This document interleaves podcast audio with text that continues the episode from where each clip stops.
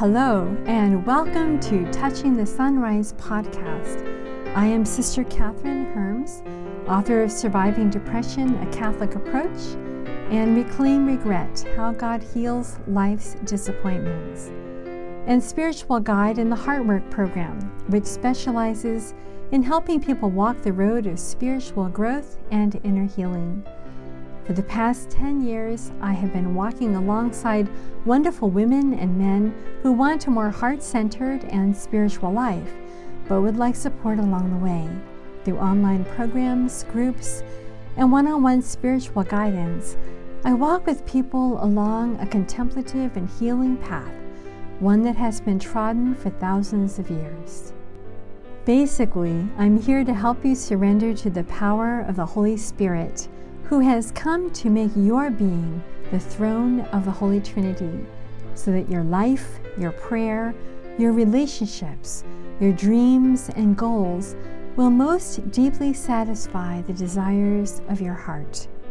You can find out more about me and what God has led me to do in the world by visiting my website, touchingthesunrise.com. Hello, and welcome to Touching the Sunrise podcast. I'm here with Jeanette. Hi, Sister Kathryn. And it's uh, wonderful to be able to spend a few moments with you. And as you know, we've been working on a series on depression that um, is accompanying the new book, Surviving Depression A Catholic Approach, which has been released in its third edition. And so, what we're doing is we're taking a look at surviving depression, but through a slightly different lens. We've been doing this for um, a couple of podcasts now. And the lens is the life of Mary. And what we're doing is we're looking at depictions of her through the centuries, through art, through these different events in her life. And um, today's event is the Nativity. And it's a particularly interesting painting. If you're able to look at it now, I invite you to do so. Um, if not, make sure that you do um, later after this podcast. The artist is Eleanor Fortescue Brickdale, excuse me. And um, what's interesting about her is that she was known as the last of the pre Raphaelite painters. And, and pre Raphaelism is, of course, a, a, very specific style that is not the style of this, this particular painting. Um, she actually did some other, uh, I would say, quote unquote, holy kinds of art. She's done um, St. Catherine of Siena, St. Joan of Arc, all in that pre Raphaelite look. But this watercolor is strikingly contemporary for someone who was born in the latter part of the 1800s. Mm-hmm. And I wonder, Sister Kathryn, why it is that you chose this particular painting um, to depict the Nativity. well, well, when I was looking for an image of the Nativity, I went through image after image after image, and of course, most of them were like what's on our Christmas cards. Uh, Mary and Joseph with the halos kneeling um, around the the manger where baby Jesus is, and there are angels above, and shepherds, and three kings, and but I wanted something that really would connect with us. You know, when we're talking about depression, you know, we talk about faith, we talk about prayer, spiritual life, but in reality, the experience of depression is really difficult, can be very lonely very and lonely. isolating. And I had this feeling, this sense that Mary, at that moment when she had given birth to the Son of God, that that was a very quiet, perhaps lonely moment for her. Normally, I would suppose her mother would have been there, you know, or and a midwife would have been there, someone whom she trusted, uh, who could help her. Mm-hmm. And in this image, and maybe you'd like to describe it, but in this image, she's by herself, and um, it's almost in that uh, little interval between when the child is born and when the shepherds arrive. Right. So, so let me talk a little bit about um, the painting for people who don't have it in front of them. Um, it is a very contemporary look. It's got um, several cows in the background. They are divide. They are divided into a different stall. Um, which is significant right there to think that you know the Son of God is being born in a place with stalls, and um, Mary is in the foreground. She is actually in the act of wrapping the baby in swaddling clothes. Um, her feet are bare, her legs are out in front of her. She's probably exhausted. And what's particularly interesting is that we don't see her face, that's hidden. Um, so that I think increases that sense of, of loneliness and of isolation. Um, we can maybe assume that she's got a warm maternal smile on her face, but we don't know that. Mm-hmm. I, I'm thinking also that at that moment, here's a girl of 15 or 16 years old, probably, and she realizes, I am the mother. Right. Instead of saying, I need to tell my mother about this, I need to be with my mother, I need to have my mother's comfort. Oh my goodness, I'm the mother. I am the mother. And not only the mother of this baby, but as she was, as Gabriel announced to her, she's mother to the world now. Yeah, the awesomeness, the mystery, and walking into that mystery must have been almost a frightening experience, a lonely, um, an isolating experience, as is depicted in this image for those few moments in between. I'm thinking also, as we spoke about the Annunciation, the words of the angel about who this child would be. Um, she that, probably did not imagine in that moment that she would be in a stable. Right. And also, there's no confirmation. She, you know, the star hasn't um, appeared above above the um, inn the kings aren't there, the shepherds aren't crowding around saying, Hey, the angels appeared and sang in the skies and told us to come. It's just total silence, just her and the child. And um, what a moment of faith, mm-hmm. right? Mm-hmm. You know, and um, so I was just very, very touched by this. Also, because I think when we're living with and suffering with depression, we also go through very lonely, isolating moments when we're in between um, where we were, where we will be, where we're maybe sitting in the stable in those places in our life where we don't have the angels singing right there. Right. When we don't have that confirmation and assurance that um, there's a plan and everything's working according to plan and um, things will turn out marvelously in the end. We don't we don't always have that. Right. And so I this this picture is almost disconcerting, and I'm not sure why, but it speaks to me um, that Mary understands. Exactly. My moments like this, um, and again, I think she, you spoke about how Mary's not in this picture in the usual pose of the nativities of wonder and awe and mystery and joy and prayer. Um, she's kind of sitting in a little angled corner in the middle of the uh, barn or uh, stable, wherever this is, on straw with her legs straight out, no shoes on her feet, in very simple clothes. You know, it's I'm, I'm, it's striking me now that it's almost as though the viewer were catching her unawares. Mm-hmm. You know mm-hmm. that that many of the nativity scenes that we're used to look very much posed. Like mm-hmm. here we are and we're ready and mm-hmm. people can come in now. And this is almost like we just opened the door and she's not quite ready for us yet. You know, she's still mm-hmm. swaddling the baby. She's still mm-hmm getting her breath. She's still mm-hmm. doing whatever she needs to do. So it's an it's an oddly intimate mm-hmm. painting that I don't think I've mm-hmm. seen anything like before. So as we spoke about at the Annunciation, Tanner's image, full of light, full of hope, yet also in the ordinariness of a moment of her mm-hmm. life. This also is another ordinary moment in a sense, but it's a little bit darker um, she's not at home where she's she expected to be. She's not bathed in light. Um, she's not sure what's going to happen after the census. Um, she has to pick up and go to Egypt to rescue the child from the hands of Herod. There are many dark moments that, from the very beginning, are beginning to um, gather around right. the child like clouds. We're getting those hints. We're getting those hints. And certainly in this, in this picture, we're getting those We're hints. getting those hints that um, even in this beautiful vocation that was hers, and to which she said, Behold, I am the handmaid of the Lord. May it be done unto me according to your will.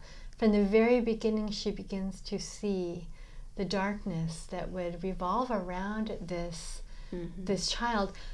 But what she can't see yet, and what will be much more plain to her, clearer to her, is how this child then will bring light to the darkness of so many others.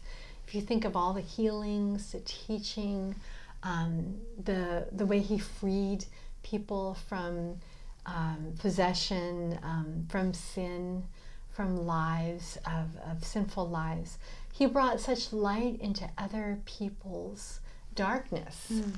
um, but only because he entered into our darkness, right, and into our need and our humility. The one other thing that really strikes me about this picture and that I chose it for what we're going to be talking about today was that it was very practical. Mm-hmm. Uh, Mary in this um, depiction is not posing in prayer or kneeling in prayer um, or amazement and awe and beauty. She's doing something very practical. She's wrapping up her child in swaddling clothes. She's she probably cleaned up around, straightened up around, prepared um, the area. and in our experiences of depression, there are some really practical things that we need to do. And so, first things first, one of the first things all of us really should do if we're beginning to suspect that this um, experience of darkness is a little bit more than the blues and has been around a little bit too long, um, or I'm uh, experiencing ways in which I'm relating or not relating to others that are um, unexpected and different, um, uncomfortable, uncomfortable.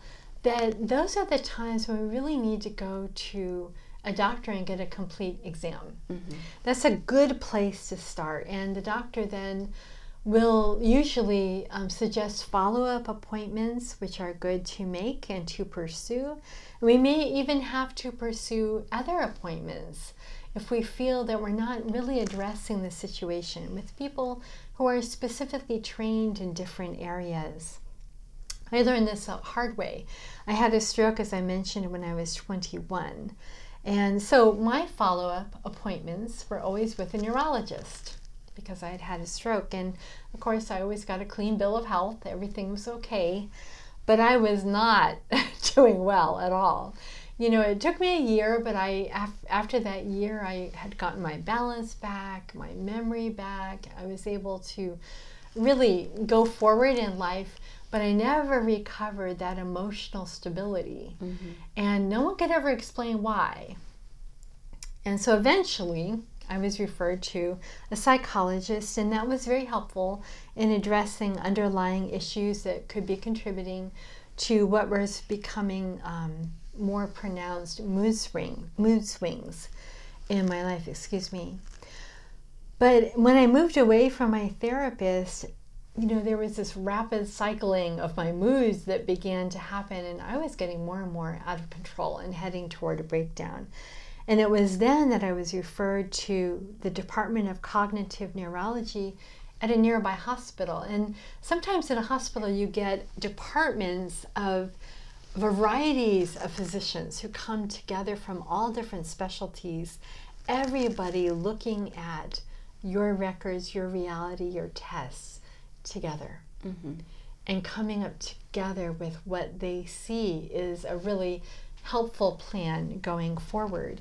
And it was only there that I um, got on medication that the temporal epilepsy was um, was diagnosed, and I was able to go forward with my life. Mm-hmm. Um, but that was 12 years after my entire young adult life, from 21 to 33, had been spent in this out of control uh, emotional mood swing situation. So that when I finally got on medication and it was all like stripped away, mm-hmm. all of this, which I thought was me, it was a, an identity crisis. And it's been very frightening. Who am I? Right. If this was not me as an adult, who am I? Right. And that's when spiritual direction comes in Mm-hmm. to help you find out where you are, who you are in all of this. Where is God in all of this? How do you find your deepest self, the ground of your being? How do you pray in the midst of all of this? So I learned from that experience, and I, I freely share with people the value of really looking at everything together. And sometimes you yourself have to be the one to insist pursuing these um, Different uh, specialties. different specialties. Um, and you have to, some of them are not specialties you're going to find in a doctor. You have to go look for a spiritual director yourself, um, read books in spiritual life or whatever it may be. Um, but really, to to start with that physical examination and to move from there is really really helpful. So it's one of the practical things that you can do from the very beginning.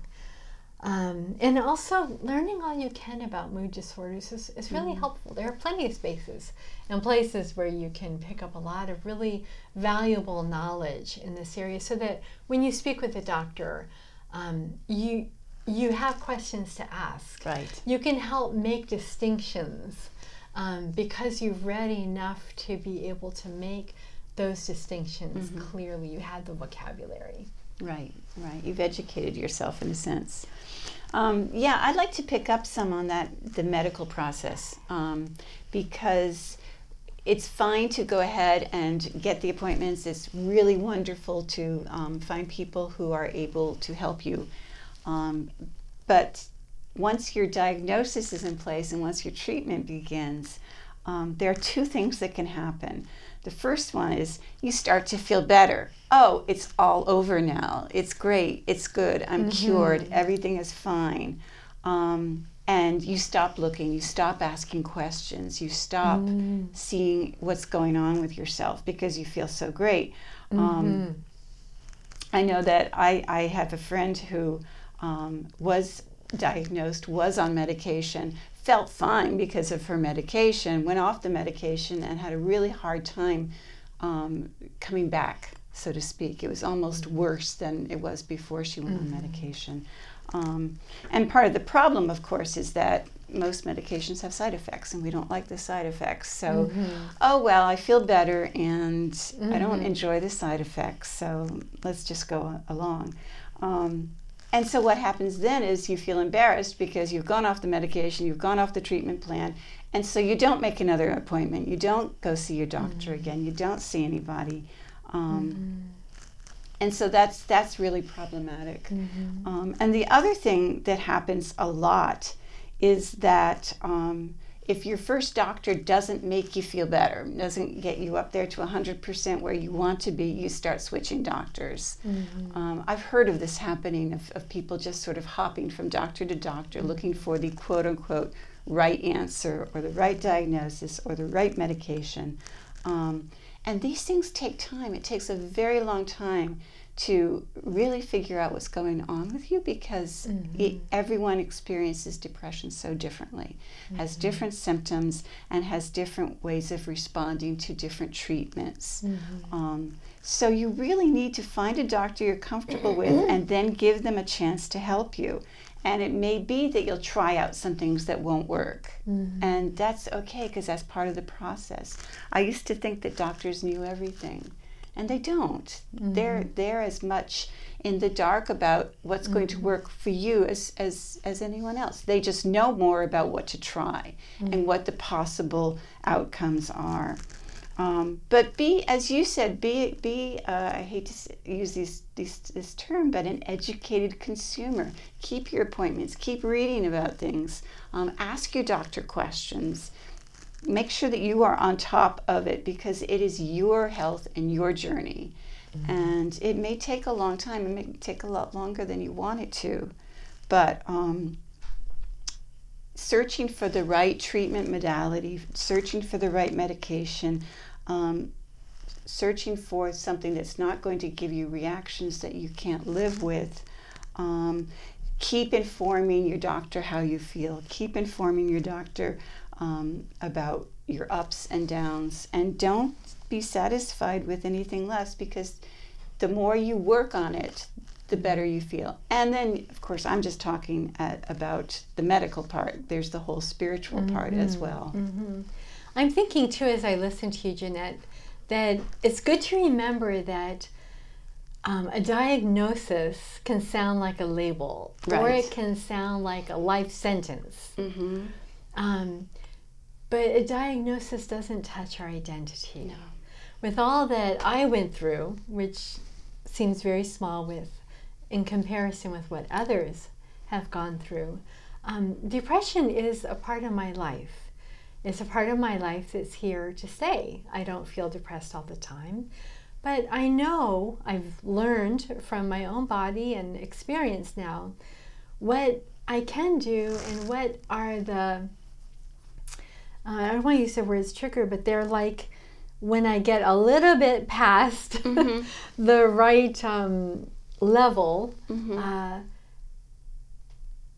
I end up in trouble. You know, I get a little too high, then I crash and I get a very low and it take, can take me weeks to get back to my normal happy touch. But you know, as you say, you've got the experience of it now, mm-hmm. and I think mm-hmm. that that's one of the things that will make things easier for people as time goes by because they they know, oh, I see you coming, sort of. I, I yes. know what happens next. And yes. it's not like you're greeting, you know, the symptoms like a long lost friend, but at least it's something with which you're familiar. Yeah. So yeah, okay, I get it. I see what's going on here. So we're talking about first things first, but mm-hmm. everything you're learning, um, everything, all the experience you're accumulating, is not something for just now. Right. It's something that's going to help you live a whole and happy life for the rest of your life.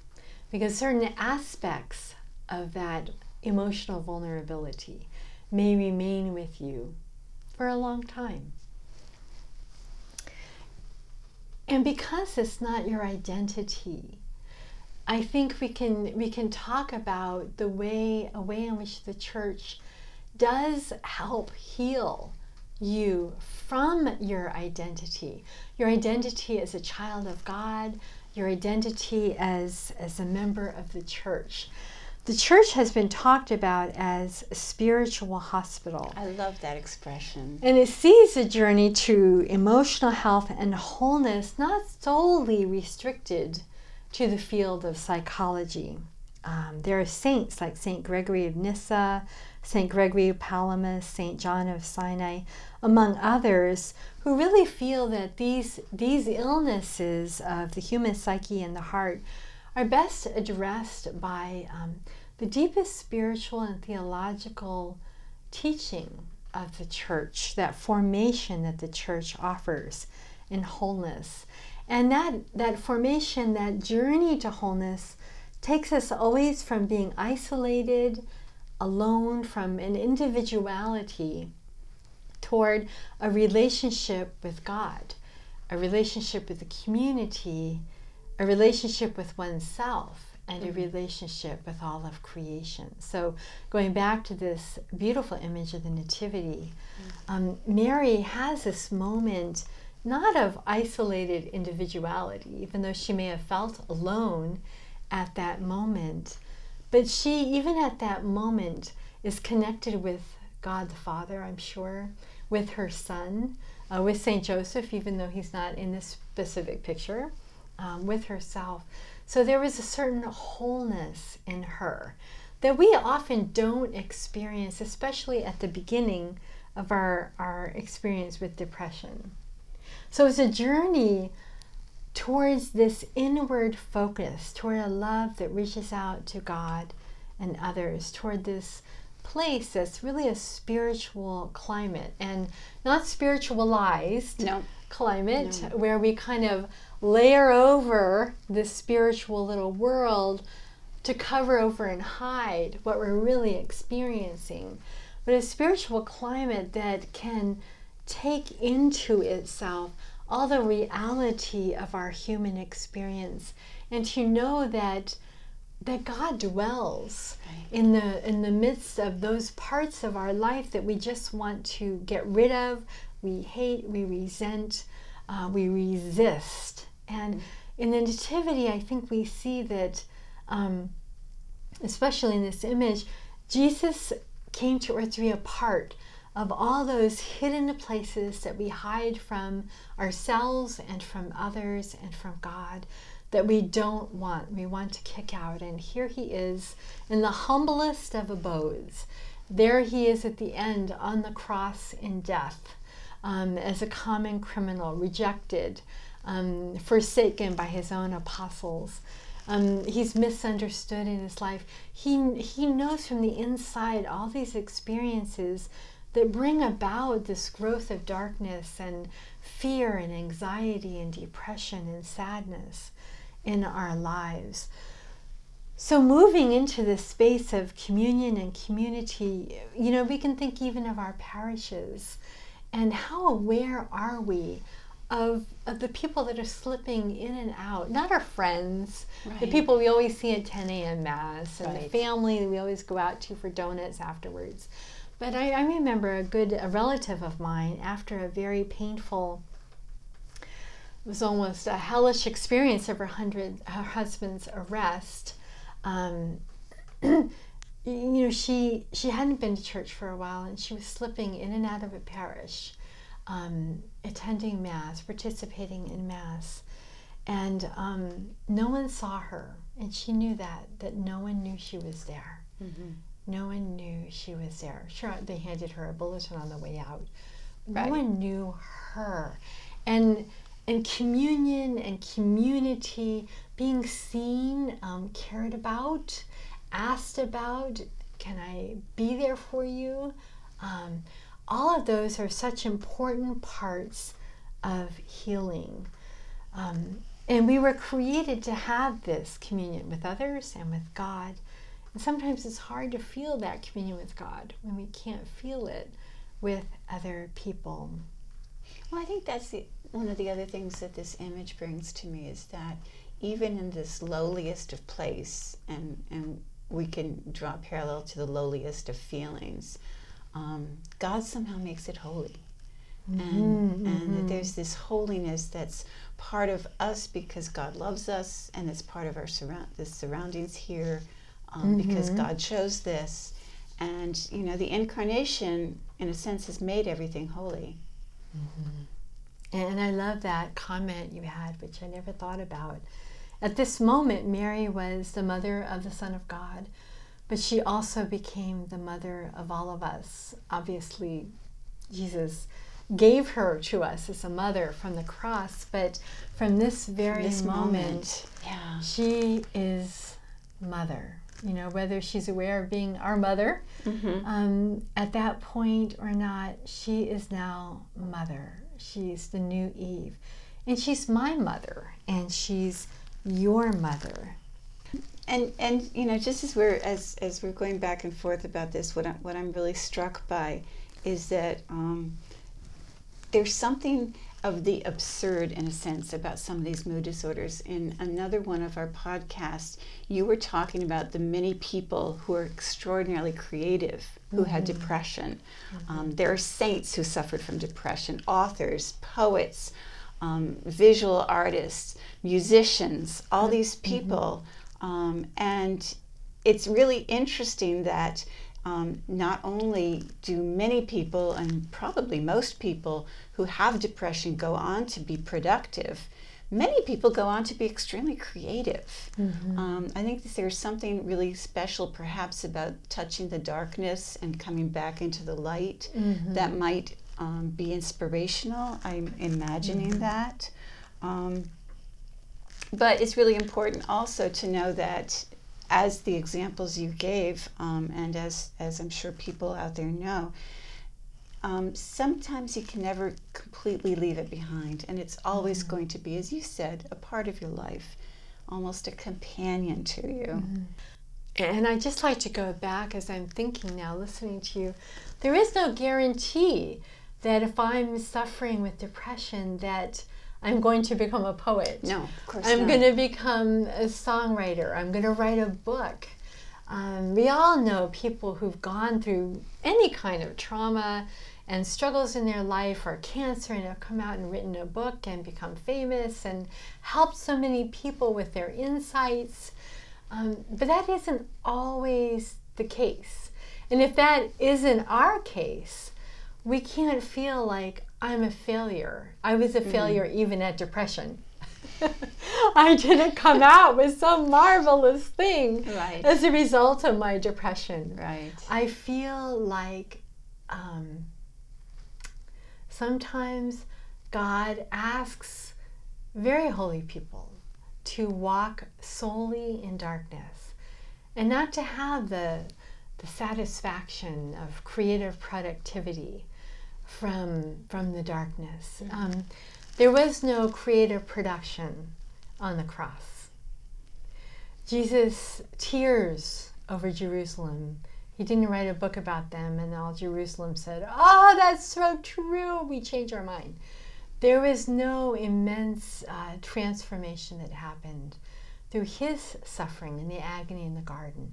He went to his death in darkness without a creative production as a result. Mhm.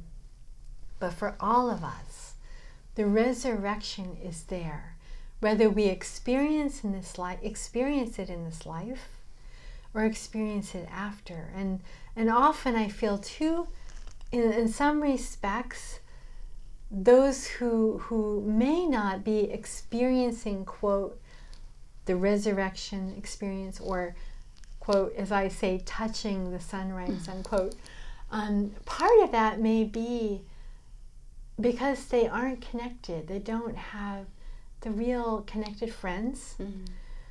That would help them through this. They, for one reason or the other, aren't able to really um, uh, take advantage of a really good counselor Mhm. for enough time to really work through trauma in their childhood. They just don't have it. They don't have the money, they don't have the time, they don't have the knowledge, they're not in the right place in their life, the right city, um, whatever it may be. There are many reasons, I think, why people need to walk through the darkness and not experience touching the sunrise in their life. But even in that, um, and even in that, there is something beautiful. Um, there is where God is leading you. And to, to all of us, really, I firmly say, there are, even if we can't find the best counselor or we're not able to afford the really good medication or whatever it may be, or to have the test done that we need to have done, um, there are so many resources on the internet connecting with um, uh, Facebook groups of, of people who are journeying through depression together. Um, I have a Facebook group, um, and I'm there live every Tuesday evening. So there are many different ways through the blessing of the internet that we can connect with other people in order to to hear those words that the Holy Spirit uses to maybe open up a window to the sunlight, to mm-hmm. to end to insert another way of thinking, another way of seeing, another image that might begin to move us gradually past um, what seems like an impasse in our life. And I think this image of Mary really helps us to relook at faith. Um, you know, if you're like me, I pull my own book out periodically and read it over again. I have other books I pull out and I read over and over again, hoping that, um, you know, this time I may discover the magic phrase, a magic sentence that will catapult me into great faith and a very holy experience or whatever it may be to um, to move out of a depressive episode. And it's it's a cycle that we can expect but it's also a cycle that we can reverence. Um, as we learn over the years to decode the mysterious moods which sweep through our hearts um, what precipitates them you know, why I miss all the signs for months, um, what it takes for me to crash over the edge, what I need to do to care for myself, to struggle back to serenity again. Just as, as the saints struggle with depression, mood disorders, and anxiety, depression may become a part of our journey, your journey to holiness. And if that is so, I say to you, faith. This beautiful image of Mary, um, it was a moment in which she had to have faith. It was only in the dark an act of faith. This child that I'm holding in my arms, who's two hours old, is the Son of God, the Son of the Most High. That is an act of faith when all you see is a newborn in your hands a newborn in your arms, a newborn totally needing you for everything, everything in order to stay alive. And so, even if you can't see, believe. And if you are lucky enough to have a friend, if you can't believe, believe on their belief that you can get through this. And so I, w- I want to say to you God knows you just as you are, with your history, whatever it may be your fears, your needs, and your tears. God loves you just as you are. God is the one who loves you most with what you consider your rubbish, your limitations, your problems, as well as the beauty that you may not be able to see at this time. God is walking toward you, arms outstretched, to help you find meaning in everything what is most needed is to let God impress on you His love. Even if you feel nothing, when you read about God's love for you, say to God, I believe. Even though I cannot see, I believe. One day, I promise, you will no longer need to believe because you will see. It is as if God were saying, Do you realize that I have anointed you, and I hold all your hopes in my hand. You are my dearest friend, and I have clothed you with light. Even when there is darkness, and you think you cannot see, I know the path you are on. With me you will always be sure. Do not fear, I am with you. I promise never to leave you alone. I promise to love you for all eternity. I promise to keep you from evil's harm, though that does not necessarily mean that you will escape all suffering.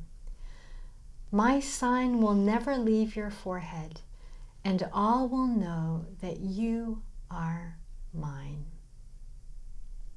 Words of such consolation. It truly is. It truly is, and it's and it's the reason for this nativity painting that we're seeing. Mm-hmm. It's the reason for the incarnation. It's because mm-hmm. we are His. We are His. Yes. So it's been wonderful reflecting on the nativity, reflecting on our lives, and reflecting on the value of communion, relationship, friendship, um, seeing each other, knowing each other, being there for each other, and also knowing that Mary is there for us as she wrapped her son in swaddling clothes.